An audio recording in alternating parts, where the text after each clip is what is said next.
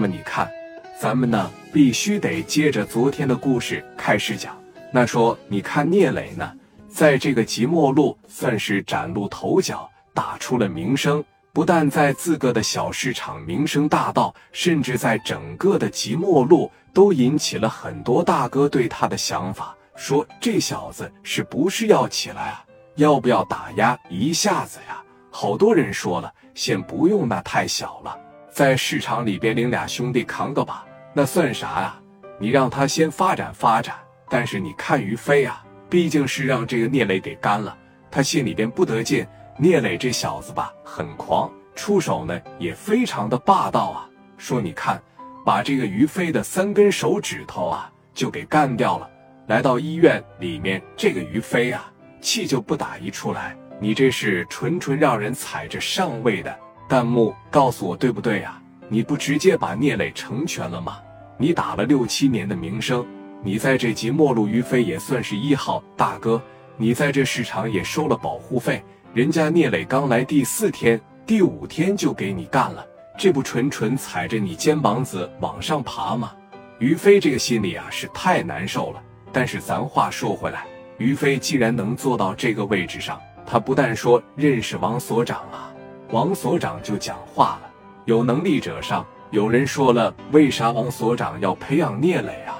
在那个年代啊，他必须是那个什么所长呢？也是指望说年龄大了以后能给他挣点米，也是能给他镇压镇压底下这帮小孩。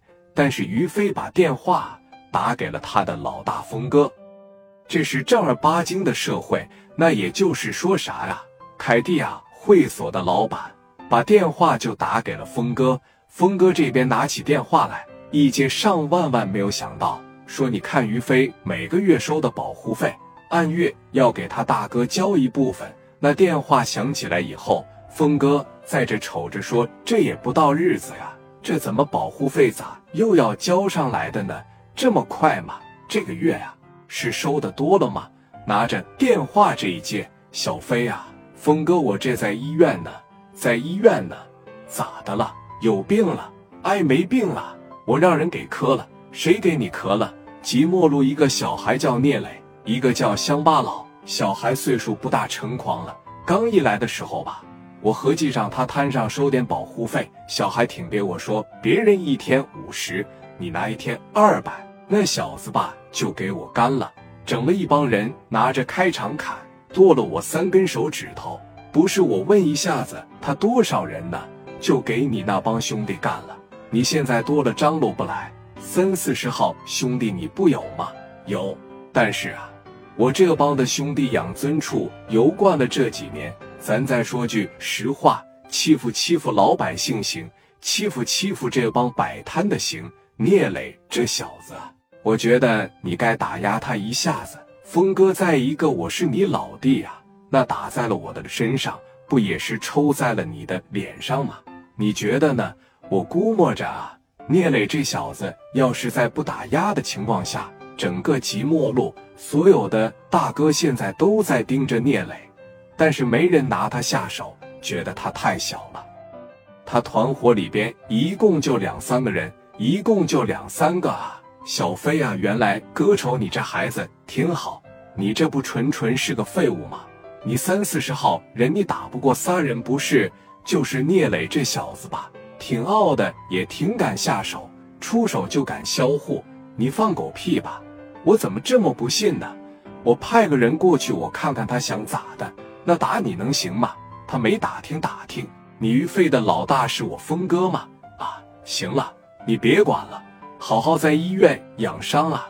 这俩月就不用给我往上交钱了。这聂磊不行啊，是你得赶紧收拾收拾他了。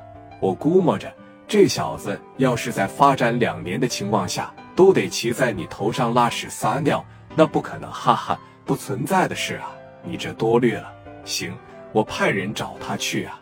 我看他就在市场的是吧？四十号摊。行，好嘞。给电话扒拉一撂去。当时啊，峰哥就寻思了：小孩有那么厉害吗？因为于飞的身手他是知道的，虽然不是太丧性，但于飞啊，绝对也是说大哥级的人物，也不是个小咖拉。他就没有太小瞧这个聂磊，从心眼里边，因为他也知道我也是从聂磊这么大起来的。谁都是说从没有兄弟，从兄弟比较少，再到后来有兄弟是吧？当时啊，就说了利明啊，你过来一下子来。利明来到了峰哥的跟前，就说了咋的了？哥，上即墨路那个市场于飞那块四十号摊找个叫聂磊的小孩。那他们可能团伙一共三五个，三五个啊，告他于飞，不能白打，让他给拿点米，然后呢，顺便给我敲打敲打他，让他知道在即墨区啊，有我他就永远别想起来啊，要么向我臣服，给我抱个拳，叫我一声大哥，要么呀，三天之内把他给我干掉。小孩混社会这一天多大？二十多岁啊。当时利明听着以后说：“多大岁数？二十多岁，这哥们给轻敌了。说你放心吧，峰哥，我早就瞅着吧。说你看于飞有点干不了，你要是把我派到那个地方去，我这交保护费不得收飞鞭子了。行了，你也别吹牛逼，千万别小瞧他啊！把于飞丢失的尊严给我找回来。你记得他砍了于飞三根手指头，这就等于是撤了我一个嘴巴子。”我这心里边挺不得劲啊！还有即墨路这些有头有脸的大哥，这些社会现在都在观望的态度啊，看看谁能出来把聂磊收拾了。咱上啊，我把聂磊收拾了，我还能巩固巩固我的江湖地位是吧？去吧，说那行哥我就去了，去吧去吧。利明呢，领了两三个小伙，一说聂磊这边就三五个，就合计了。我得让你见识见识啥叫真正的社会啊！你聂磊不就有两把刀吗？你还有啥呀？领着三四个、四五个人，开着一个破捷达，直接奔着即墨路这边就来了。聂磊、讲员、刘丰玉这仨人呢，还是在四十号皮鞋摊卖着皮鞋，做着批发的生意，每天呢也就能挣个三百、二百的。说实话，毕竟摊位太小了。眼瞅着聂磊说：“一辆车娃就过来了，后驱的车，他挠着轮。当年的有一款老捷达是后驱的吧？这车往这一停下，从车上下来四五个人，一看这就是标准的团伙了。一下来，小墨镜戴着，有人呢给夹着包来，迈着小方步朝着聂磊这边就来了。蒋元当时一瞅这情况不对，哥呀，小心点吧。”哥几个就从里边把这开山砍拿出来。